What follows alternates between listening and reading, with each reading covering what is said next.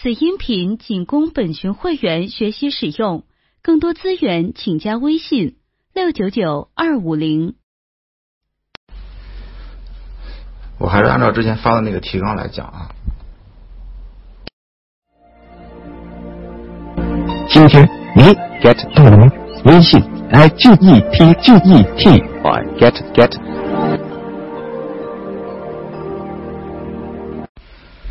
那个第一个话题是，几乎所有的自媒体内容都是一种商品。这个今天上午的那个事件，基本上就或多或少的证明了这个话题啊。嗯，我觉得有一段话特别值得分享，这个是麦克卢汉的书里面说的，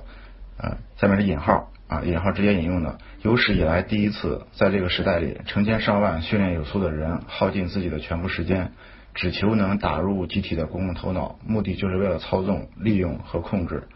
旨在煽起狂热，而不是给人启示。啊，这是麦克卢汉一九六一年的时候说说过的一句话，我觉得时隔五十多年，放在现在也非常合适。上次讲的时候，我记得我提到过邱世杰的一句话，他说互联网是一种漕运。呃，麦克卢汉还有一个差不多的论断，他说媒介是大宗资源，呃，信息往来这种事情本身就是资源。稍微转换一下就可以这么说，自媒体其实是铁矿、是石油、是煤炭、是棉花、是小麦啊，这种生产第一第一产业。自媒体本身已经不是社会意识形态的意识形态的一部分了，而是越来越商品化。说它是大宗资源呢，主要是从这个角度考虑的。呃，大宗资源的生产和消费链条是完全可以重塑整个社会经济形态的。啊、呃，往大的角度里面看，比如说一次工业革命，就是第一次工业革命的时候，基本上就是建立在整个煤炭生产的基础之上的。啊，往小的角度里面看，像大庆这样的地方，还有还有东营，就是有胜利油田那个东营，还有攀枝花、鞍山、阳泉这样的工业城市。他们整个城市的上上下下的所有的市民文化都和他们本地的矿产有关。呃，如果把那个地方的矿产，比如说石油或煤炭等等这种矿产抽掉的话，那个整个城市基本上就没有了，可能只剩下一些洗浴中心。嗯，自媒体时代的内容这个词所指代的东西，这个当然非常非常宽，可能不只是我们现在写的那种那个账号的那种内容，它和矿产有同样的作用，只是比较微观。啊，不见得是作用在以行政职能划分的空间里面，比如说城市或者国家这样的地方，它是作用在单个人的生活和单个的行业上面的啊，是无形的。大宗能源产生一些同质的文化、同质的民俗，老百姓一般都有非常同质的行为规律。呃、啊，自媒体时代的呃，基本上同样是催生的也是这种同质的文化、同质的民俗和同质的行为规律。就是感觉信息和事情虽然非常多，但是其实特别扁平。是一个非常大的单细胞的一个形态。拿那个今日头条打个比方，还有最近的一个一点资讯，他们的形态大概都差不多，模式非常相似，都是那种特别快速易读，然后还有精准推送的这种这种模式，里边还有一部分的自媒体的成分。他们的目的呢，都是借着内容来收割流量，然后去投放广告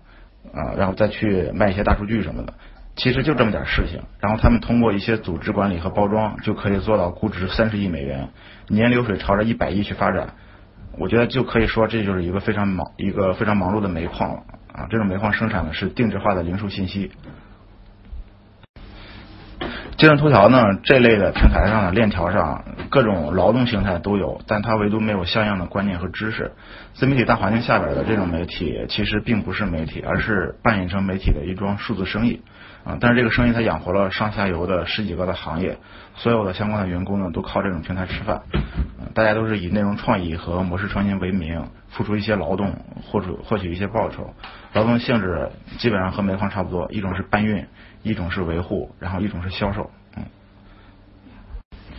呃，另外一个能体现自媒体是第一产业的词是十万加，这个是一个特定称谓，这个就非常有一种全民致富的感觉。这个词呢，和九十年代的时候那个万元户这三个字非常相似，成为就当时当时的这个周期之内很很显眼的这么一个民间的经济指标。这个词我感觉以后能进入词海。嗯，十万加这种词的出现呢，就是微信这个互联网产品塑造整个社会心理的产物，一个产物，一个 A P P 的小功能能对全社会有这么大的影响，我觉得确实也非常了不起。呃，还有一个自媒体商业化的表层事件，就是前几天大家都在狂骂的 Mimo， 大家都说他发的是毒鸡汤，价值观不对什么的。但是我觉得 Mimo 所有的文章和新口味的小浣熊干脆面是一个性质，对，他的推文一出来，潜台词都是那句广告语，小浣熊的干脆面又出了新口味。嗯，这件这件事情的本质呢，就是他又为受众量身定做了一个情绪八股，也是一个商品，它可以带来声量，带来流量，搅动一下争论，啊、呃，扩大一下注意力什么的。但是这个话题，我觉得它并不能代表Mimo本人的价值观，也不是他对任何人的任何说教，它就是一种经营的方式。嗯、你可以想象，他在策划这样一篇文章的开始的时候，就已经预见到了有些人会激烈赞同，然后另外一些人会激烈的反对，他要的就是这种效果。然后呢 Mimo 一条有争议的文章，同时可以催生好几百篇这种带着明确目的来蹭流量的这种微信文章，标题上呢基本上都带着 Mimo 两个字，这些呢其实也都是一些周边的商品。这就特别像那个海里边一条鲨鱼身上通常会通常会寄生着八到十种吃腐肉的小鱼，它们一辈子就跟着鲨鱼一起游啊、呃，大概就是这么一个现象。总体来说，就是人们在自媒体当中并不是要认真讨论什么，就是要占据舞台。像 Mimo 这种啊、呃、规模的公众号呢，发一条广告可以收入到六十万，嗯，我觉得生活不易，这个价格要是给在座的各位的话，肯定是没有人会拒绝的，我也不会拒绝。很多骂 Mimo 的人，其实都巴不得自己马上就变成 Mimo， 还有很多骂人呢，其实是眼红，见不得别人赚钱赚的这么快，这是这是一种嫉妒心啊。好多人呢骂骂 Mimo 都觉得自己是出于良心，但我觉得应该是嫉妒心和仇富心理起的作用。可能他可能连他们自己都没有发现。嗯，为什么所有的自媒体内容都会慢慢的变成商品？这种根本原因，我觉得是因为文化越来越偏技术。这个技术不是狭义的那种互联网技术啊，呃，但同时社会又是消费主义至上了。呃，这是一个非常大的话题，我们我们是没有没有空间和时间去节外生节外生枝的去讲它。啊，之所以我们现在觉得习以为常，就是因为一出生就出生在这种文化偏技术和消费主义盛盛盛行的年代。嗯，基本上年龄比较大的，像我这样也是八零后，嗯，八十年代之后已经开始了这种这种时代。嗯，这种时代的典型的特征就是做什么事情都是功效至上，什么事情都要有现实回报，什么事情都要量化衡量，然后什么事都要是都是要谋求发展和增长的。所以我们感觉不到另外一种形态是什么样子，也不太可能超越这个时代而生存和思考。呃，唯独有一个是可以借鉴的，但是它口碑不太好，就是伊斯兰世界的文化，它不是这样的啊，但是它有另外的它它自己的问题。然后我说第二个话题，第二个话题就是自媒体是一种新的养殖业。这个大家我看问的问题里边对养殖业有点误解，我就仅仅是简单的打一个比方，并不是要说如何扩大养殖。不是那个意思。嗯，从这个角度来看养殖业哈，自媒体的读者被称为粉丝，粉丝多了就是社群，然后社群一旦形成，就会有人想办法把它圈起来，扩大规模，拉投资，然后去投喂一些定制化的内容，这非常简单的养殖养殖业的路子，这也叫内容创业嘛。嗯，这种内容创业呢，都是从效果着手的，往回倒推。通常都是先预估结果，然后再去倒推倒推它的做法。所以自媒体从根儿上讲其实是非常保守的，自媒体绝对不会做任何冒险的事情的。嗯，它和传统媒体的区别，从一件事上，从一个例子上可以看出来，就是法国的那个《查理周刊》。嗯，自媒体是自媒体时代是没有那样的媒体的。嗯，他们的所有的冒险都是事先计算好的。这套逻辑呢，其实就是广告的逻辑。嗯，广告是因为有商业合约在先，所以目的前置是对的。但是，一些自媒体属性的内容平台呢，它也是先在脑子里边圈人，先预估规模和影响力，然然后同时把流量路径和模式，然后像沙盘一样推演一遍，最后再生产内容。这种结果导向的生产方式，直接就导致了这个时代根本就没有好的内容和新的内容。嗯，目的前置的结果呢，有两个表现比较明显的，一个是本意的缺失，这个是最严重的。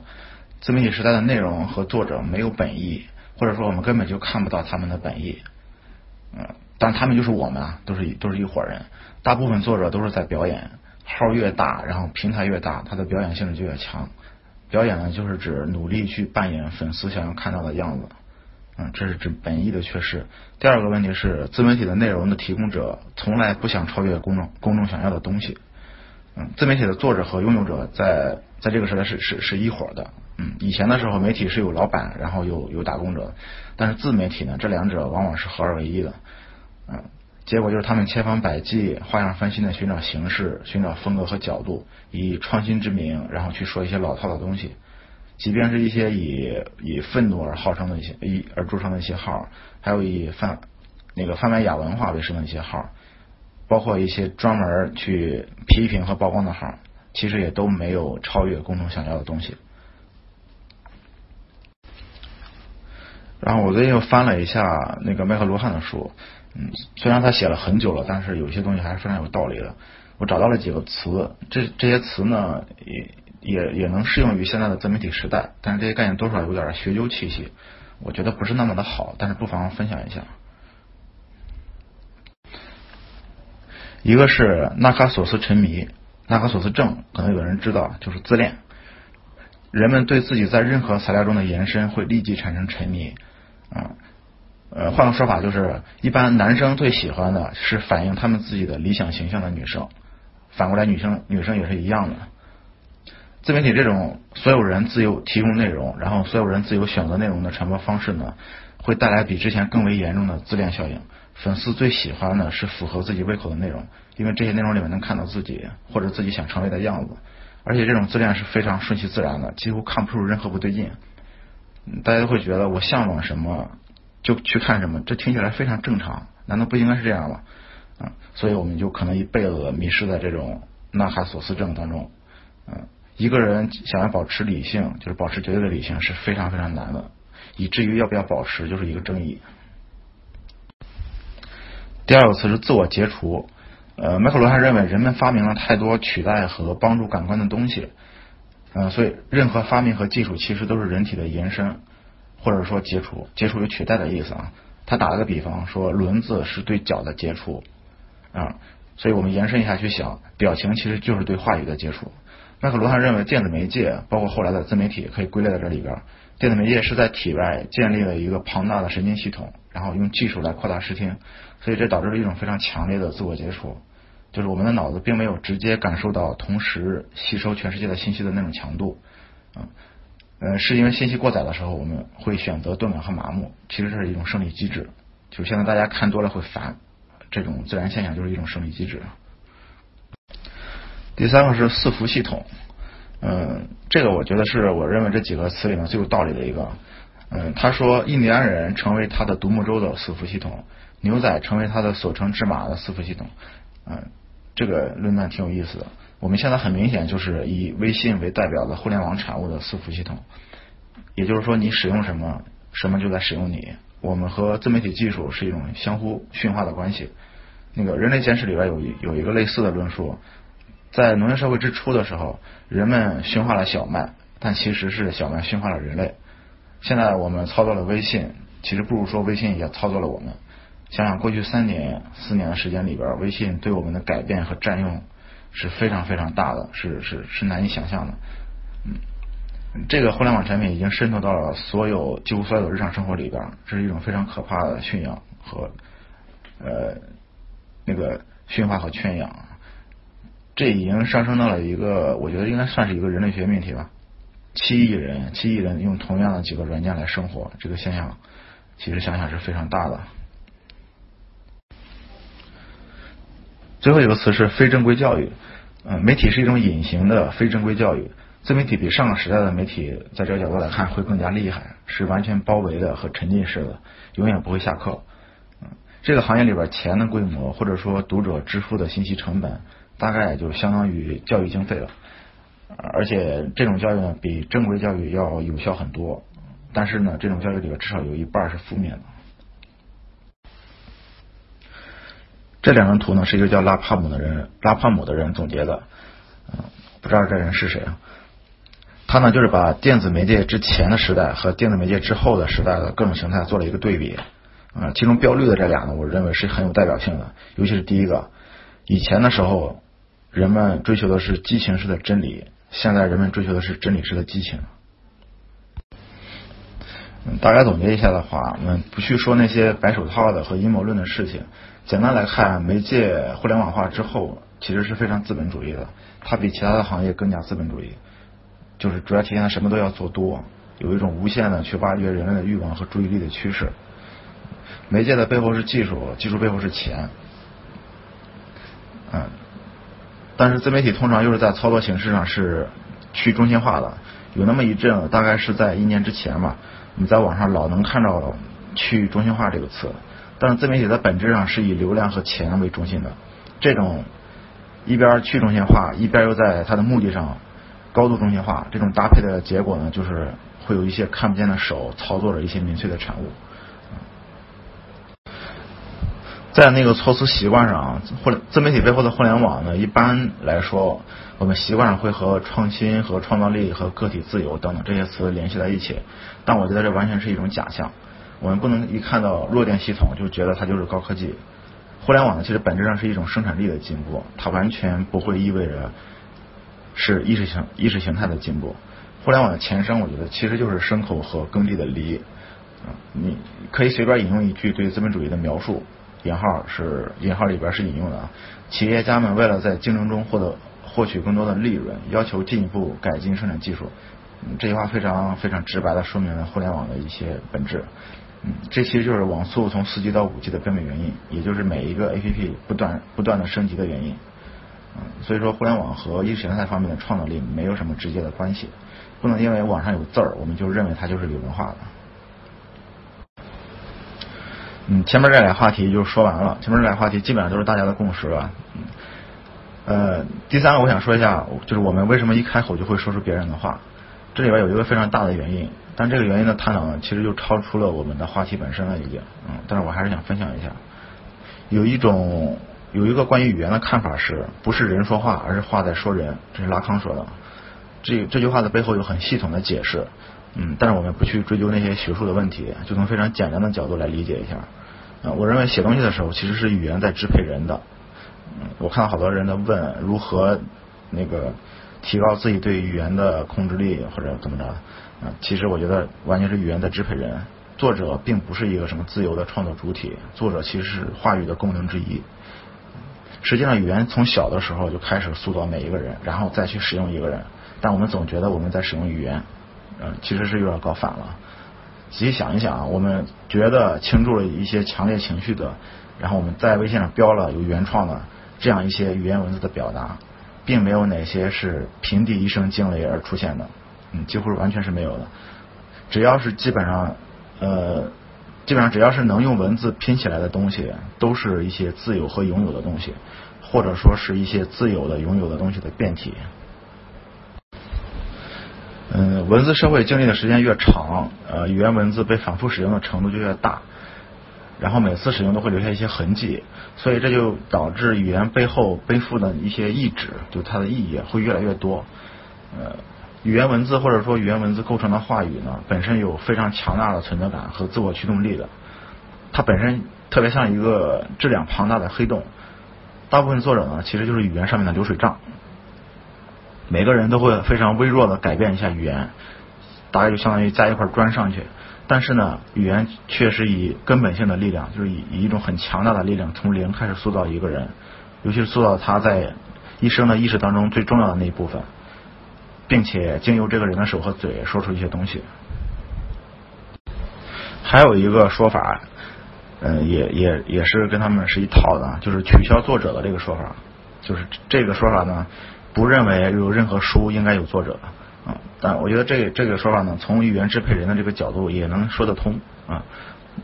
作者概念仅仅是在知识产权上和劳动付出的这种现实问题上是成立的，也就是说，作者干的活其实特别像打字员和编辑，或者说像我们之前刚才说的那个矿产，作者都是挖煤的，嗯，他们本身可以获取这种案头工作的回报，但其实作者的作品的实质是没法完全占有的。啊，只能占有一部分。你可以这么认为，就是所有的作品其实都是匿名的。非要署名的话，署名就是语言本身，这是终极的署名。嗯，一个作品的内在实质呢，其实是在语言这种系统本身，它在几千年的周期里边慢慢的去推动的。打个比方讲，呃，《红楼梦》是汉语流动的结果，正是汉语和汉语背后的总体知识的流动，然后正好流动到一个节点上，突然就出现了曹曹雪芹。然后《红楼梦》呢，其其实基本基本上相当于是一个雨后的蘑菇。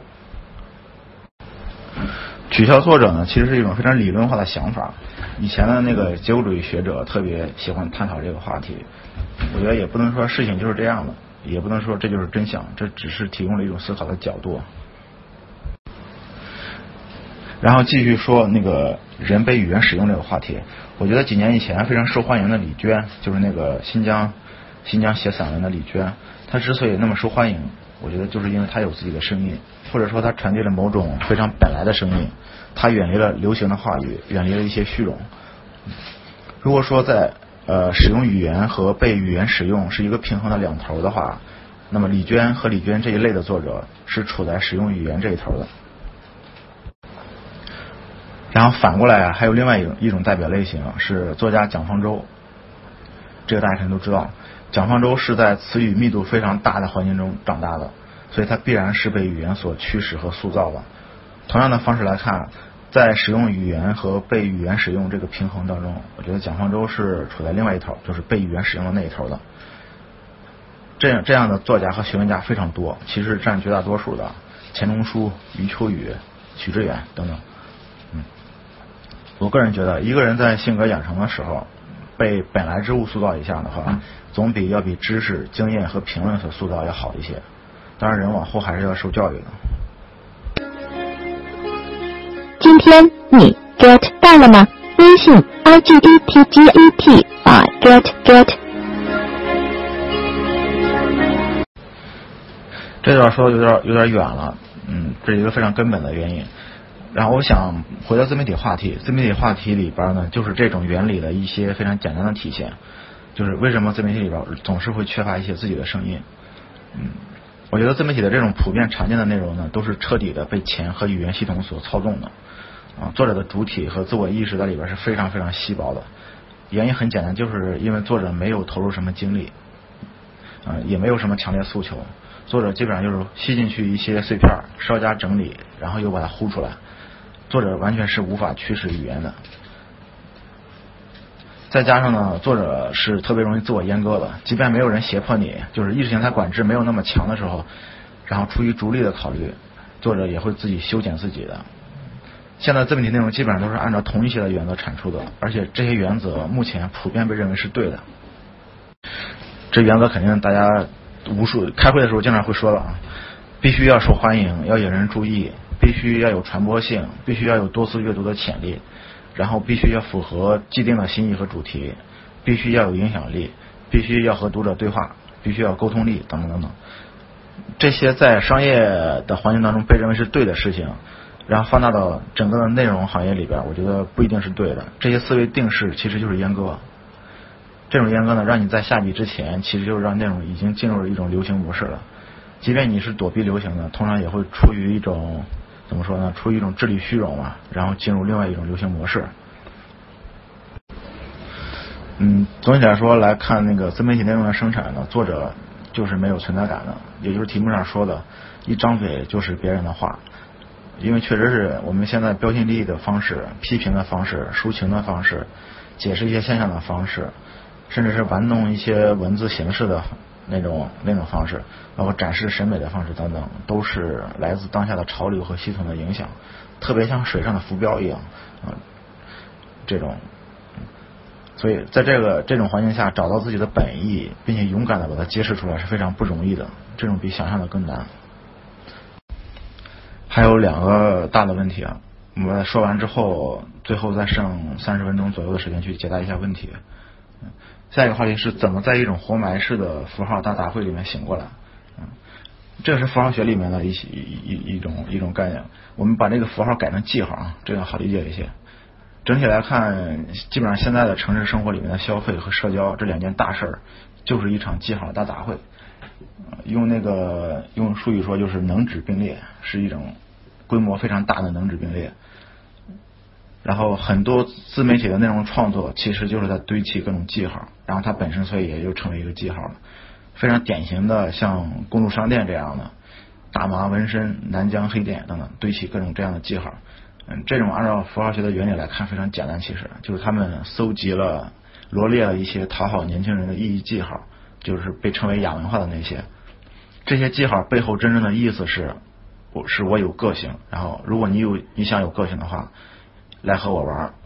然后他们确实吸引到了一些想想有个性的人，当然想有个性和有个性是两码事儿。这样的话，公众商店这种自媒体平台本身也就成了一个就是他们自己想要的记号，并且依靠大家来消费这个记号，他们来赚钱。嗯，消费和社交两个领域的记号是是非常多的，几乎现在就是一种沸腾的状态。呃，因为消费和社交两个领域是交叉的，也是现在最高度商业化的两个领域。有那么几种常见的排列记号的状况，这种在我们生活当中随处都是啊，只是平时大家不太注意。我就从广告这个行业来打举个举个例子，广告里面所有的线条、颜色，包括渐变纹饰、人物图片，包括人物的衣服、道具，还有你修图的方式，呃，还有 logo、字体、阴影效果，包括写文案的语气了、韵脚，还有那个整个的尺寸等等，所有所有一切的可见物都是记号，每个记号都有它的意志。即便是我们平时注意不到去整理它，其实它也是它的，也是一个意志。呃，这些记号的并列基本上就可以实现好好几层的意义。啊、呃，摸索和组合这些记号的过程呢，就是创意。那个日常生活里面的很多小事情，其实也都是排列记号的过程。比如说大家都知道的那个格子衬衫、双肩包、直筒牛仔、慢跑鞋，这样一搭配，这些记号放在一起，就意味着是一个程序员。就已经和程序员画上等号了啊，同时他也和直男、和不解风情、和没有审美画上了等号啊。还有拍照片加滤镜这种，这种非常典型。滤镜呢，嗯，大家都会挑一个在某一阶段里边最新鲜的滤镜，这种新鲜就意味着拍照的人是一个具备特别审美的人，嗯，其实这就是他的所指嘛啊。包括买车的时候，我们会喜欢牧马人或者不喜欢帕萨特。说是因为功能不一样，但其实呢，这是一个选择记号的过程。嗯，有一个词叫品味，品味这个词本身就是非常典型的一个词汇标本，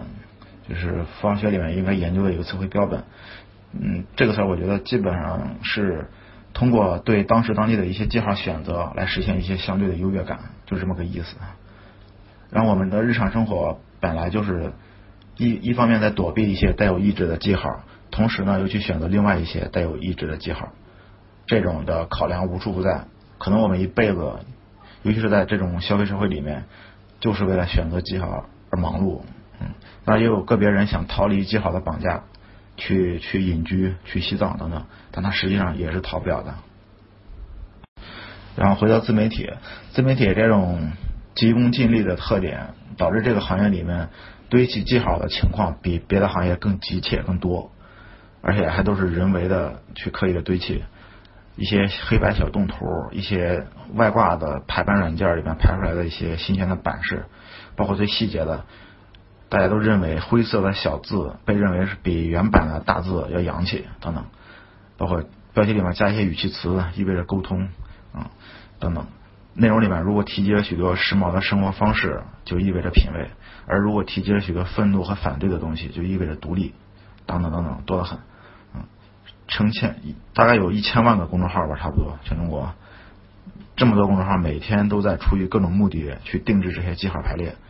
然后试图去引起一些想要的结果。啊，几亿人呢每天都在翻看这些记号排列，反正自媒体行业就是这么个情况。嗯，非要给个结论的话。我觉得看自媒体的内容呢，我们最好是以彻底的态度去审视内容的本意和动机，就它的内容在说什么不重要，它为什么而说很重要。看内容呢，最好是从作者的视角出发，然后去庖丁解牛的看，千万不要被里边罗列的一些记号牵着走。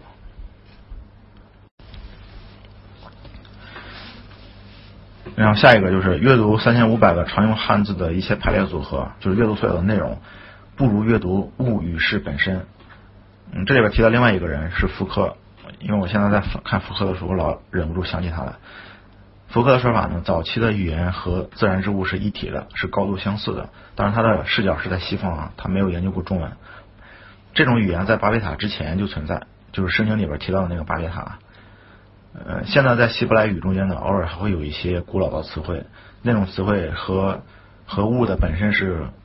相相吻合的，是是一起的，而且一个词就是一个完整的叙事。我觉得中文里边可能也有这样的词，但是没有查证过。嗯，后来呢，语言慢慢的发展独立起来，现代的进程越深，基本上词与物分得越开，以至于后来词词这个字所代表的语言文字和背后的总体知识，慢慢的就从工具变成了对象了。一开始的时候呢，词是用来标记物的，然后后来呢，词开始解释词，这就开始有了一些非常大量的刺激知识嘛，然后开始有了学科，历史、分类学、天文学啊、文学等等这些。我我觉得中文里边有一个例子，就是《山海经》。《山海经》是最早期的时候词和物离得比较近的一个语言产物，但是后来关于《山海经》的研究，还有关于研究的研究，关于研究的研究的研究的研究，这些都是以词来解释词，然后用评论来分析评论，用知识来解释知识。这种原理呢，大概可以移植到自媒体的环境当中来用一下，虽然不太精确，但我觉得说得过去。自媒体里边的信息流呢，大部分都是被社交和消费严重影响的，这里边是词和物离得非常非常非常远的一种状态。自媒体里边的母题，就是母亲的母母题和根意义是非常少的，也就是说接近本质和真相的东西特别少。嗯，即便是质量非常高的所谓的干货和深度好文，还有一些讲理论的文章，基本上也都是一些非常末端的刺激信息，一些解释和评注，或者说一些对解释的再解释，对评注的再评注。嗯，此外呢，还有一些就是情绪商品和广告信息了，价值就更不大了。嗯，刚才这些是从使用自媒体的角度说的，但如果跳出来看自媒体这个事物呢，它是一个中性的东西，它就是一个现象，无所谓好坏优劣，本身是一个人类活动而已。嗯，我并不是要质疑那个用知识来解释知识啊，因为这是必必然的。我只是说，阅读事与物本身仍然是一个非常有意思的事情。嗯，最好是忘掉好看和不好看这种事情，然后不要去忽略一些基本的和常见的事物，扒开事物身上一层又一层的知识和符号，不带预设和立场和任何立场的去看。这种状态呢，其实我觉得更有助于打开一扇更大的窗。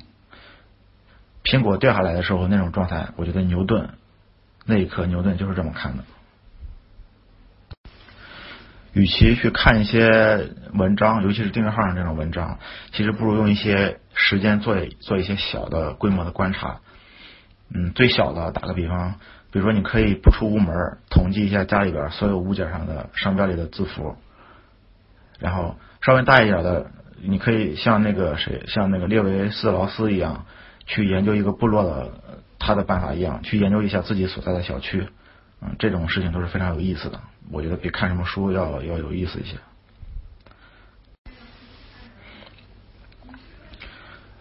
然后那个推荐书的事儿，我最后再说啊，先把最后一个话题说完。最后一个就是职业相关的，这个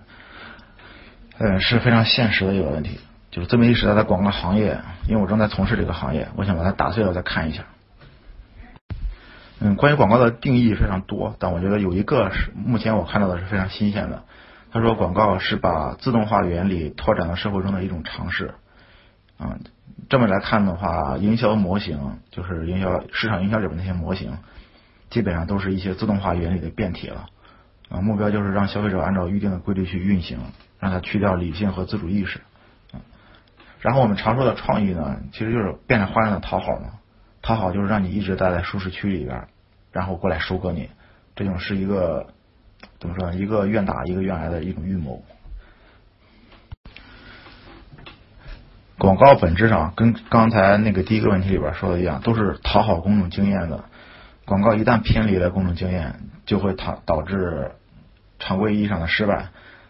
其实我们那么辛苦的做图、拍摄、修改，都是为了要准确的把它构筑在公众的一个既定的态度和既定的情感范围之内的。啊，你可以有一些惊喜和意外，但是绝对不能挑战，绝对不能有那个消费者不认同的东西。所以广告其实是非常鸡贼的，这是一个很世故的行业，和一些民谣乐队是一样的。嗯、呃，现在的广告行业里边呢，创意原则是常量，而媒介是变量，就是媒介的形态发生了非常大的变化。创意在根儿上呢，都是根据消费心理来的，而消费心理基本上是恒久不变的，所以不同年代的创意原则基本上没有变过。在广告公司里边，创意人员喜欢的东西也都是没变过的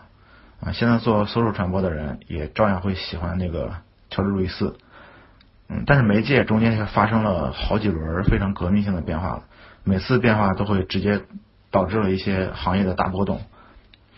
嗯，所以广告行业的真正变迁呢，我觉得都是都是来自媒介变化，还有它所服务的行业的变化。嗯，简单来说，广告公司四个字里面，前半截两个字就是广告两个字没有变过，但后半截两个字公司是一直在变的。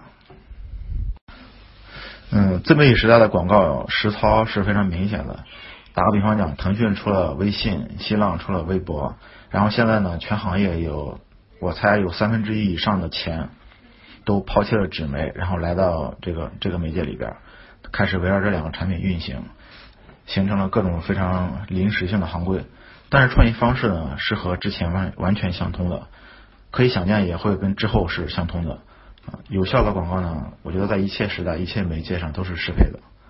现在呢，有些业内人士习惯于把社交媒体传播和以前的那种就传统媒体上的传播严格的分开，还有把什么公关和数字和搜索分开，把品牌咨询和数字营销分开，这些这些这些一提起这些行业形态呢，好像就进入了不同的催眠状态。嗯，当然我觉得这些内部的细分呢都是可以打通的。这些细分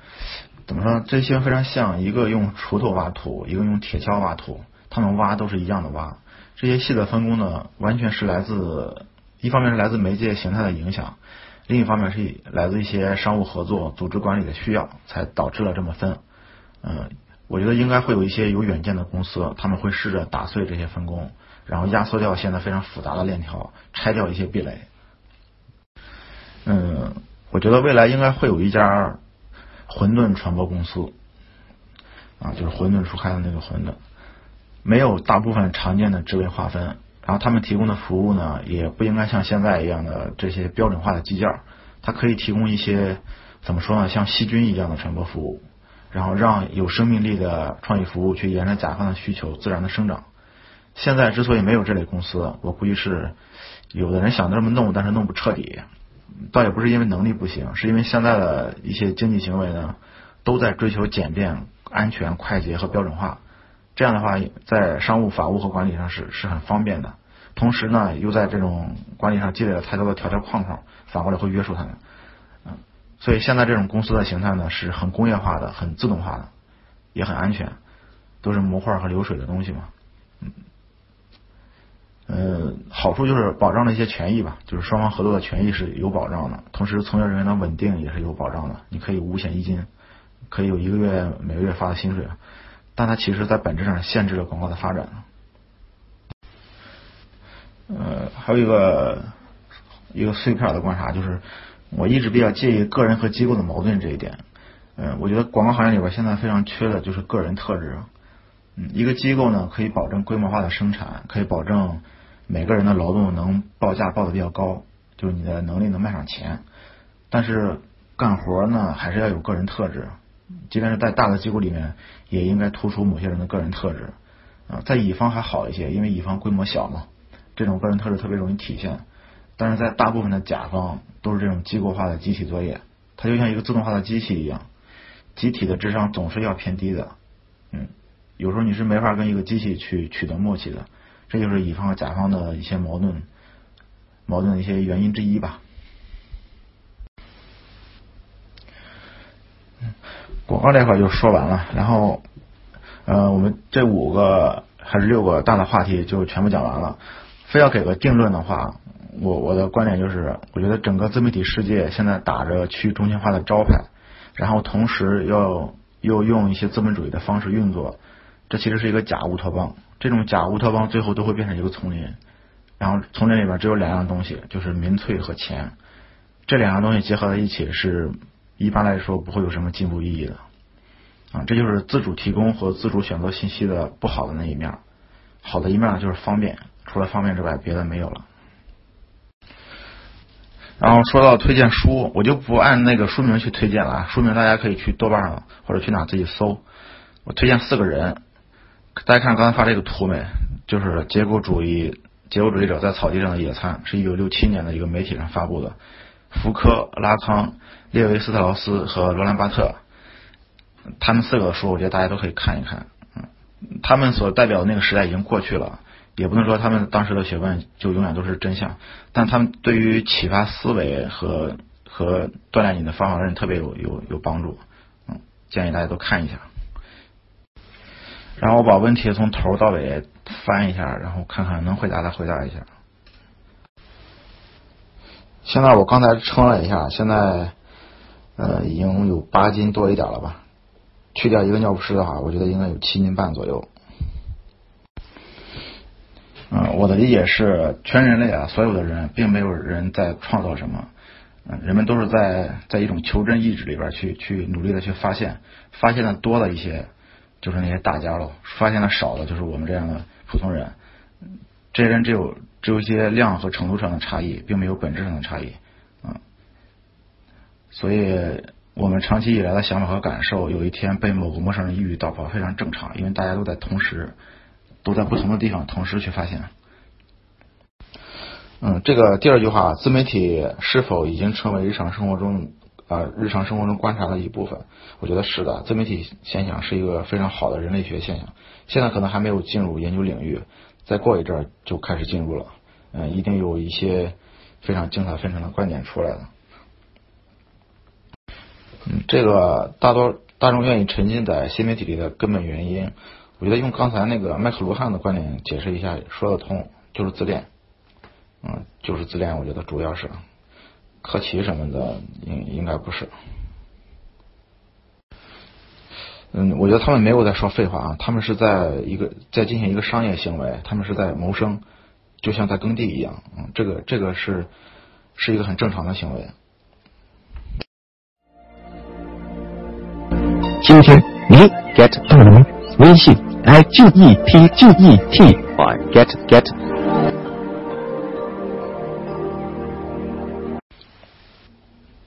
嗯，如果你是替客户服务做一些那个本地美食的推荐号的话，可能是有必要去学一些办法的。如果去自己做的话，我觉得自己是很难做起来的。现在这类的号太多了，我也想不到是怎么有什么突围的办法。我觉得碎片阅读并不是问题，问题是碎片阅读里边的内容是怎样的。就以前像看《诗经》和和孔子的《论语》也都是非常碎片的，孔子的《论语》一共也没几个字儿。但是它跟现在的碎片阅读显然是不一样的。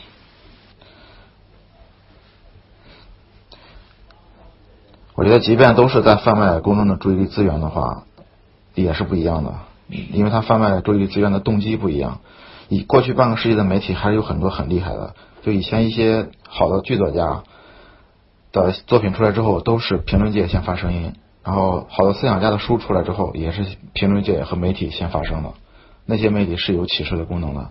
即便现在的数字时代，我觉得维基解密也是有启示启示的功能的。我觉得自媒体里边并没有生产任何东西。我觉得大家可能误解了功效这个词的意思吧，说的这个功效不是广告里边那个那个功效，它是一个广义上的意义，就是我们这个这群人的，就中国这中国人这个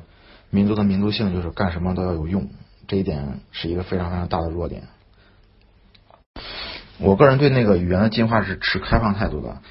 我特别反对一些人老支持回到繁体字，认为简体字是残体字这个事儿。我其实是我觉得文字变成了简体字，包括一些字符进入到汉语里边，还有一些翻译的词进入到汉语里边，还有一些互联网的语言进入到汉语里边，都是非常正常的语言的进化。你不能说这就是退化或者搞乱了。嗯，那些老老揪着繁体字不放的是是是一种文化劣势，我觉得。嗯，汉语的发展它应该是非常开放自由的，这东西并没有什么好坏之分。我没有看过那个《乌合之众》这本书，名气非常大，但是我还没来及看呢。啊，对，福柯的《词与物》就是我最近在看的一本书，看的不太顺利，因为它翻译很难翻译的很清楚。不过我觉得翻译者已经非常努力了，很多人指责他翻译的烂，我觉得这是一种不公平的指责。我们应该感谢这些翻译者，如果没有他们的翻译，可能我们就更没有机会去看到福柯的书了。嗯，这本这本书现在在新书已经没有了，大家可以在孔夫子上去搜一下二手的书。这个爬爬和王艳，你们俩如果性别合适的话，你们就在一起吧，我感觉。我觉得纸媒的优势是自媒体无法取代的，就是纸媒做的事情自媒体做不了，但自媒体做的事情纸媒能能做。但不知道为什么纸媒的人都特别的自轻自贱，然后又自傲。呃，京华时报和新京报不是都要不行了嘛？然后那个西直县好像也不行了，但明明他们有着非常好的内容团队的，我觉得他们应该还是有机会去起来的，只是缺一种合适的操作方式吧。我不太认同你说的有些超前这个，嗯，不应该有这种线性的历史观的，嗯，呃，物质满足才不久，意识形态的进步是需要时间的，这句话我觉得不太对。意识形态进步了吗？现在并没有很进步，我觉得历史完全不是这么线性的发展的。我感觉意识形态的进步是一种弥散态的吧，应该是弥散态的。福柯认为是断裂的，就是像基因突变一样，突然就出现了一些新的进化或者分裂，嗯。但是我我总觉得应该反正是打破一下这种线性的历史观。好像并没有什么出版社想有诚意的给我出书啊，好多人都聊过，但是没有什么结果。这书不好卖，主要是不好卖，那就那也就不出了，以后再说吧，慢慢等机会。这种我觉得你去那种新媒体研究院学不到任何东西，就直接跨进养殖业里边去去谋生就可以了。在谋生的同时呢，业余自己看点书，就是看看麦克卢汉的书，看看有一些。有些哲学家的书，就自己学习就好了嘛。与媒体研究院、新媒体研究院这种东西就不该存在。我看过人物，嗯，人物里面写的稿件确实还行。就现在有些自媒体吧，标题天天就是我们跟谁谁谁聊了聊，我们跟谁谁谁聊过，就这类的访谈的稿子都还不如人物杂志的稿子写的好呢。嗯，就像那种原来的那个。南方人物周刊上的起底王立军这种特稿的话，那就自媒体更没有机会去产出了，也没有那个能力。暂时就先说到这儿吧，然后有问题大家可以继续问，然后这个会开放一晚上嘛，开放到明天上午再结束，然后我还会进来随时的回答，然后你们也可以随时进来听。就这个难题所有人应该都有啊，我也经历过这种阶段。我觉得没有什么特别好的办法，就是你把自己分成两半，一半是为了工作而存在的，另外一半呢就开辟自己的一亩三分地，然后这一亩三分地要绝对的是要自己自主的，不要受任何影响了就行了。啊、呃，是我应该是我提的，我之前没见过有人这么说过。今天你 get 到了吗？微信 i g d t g e t 打 get get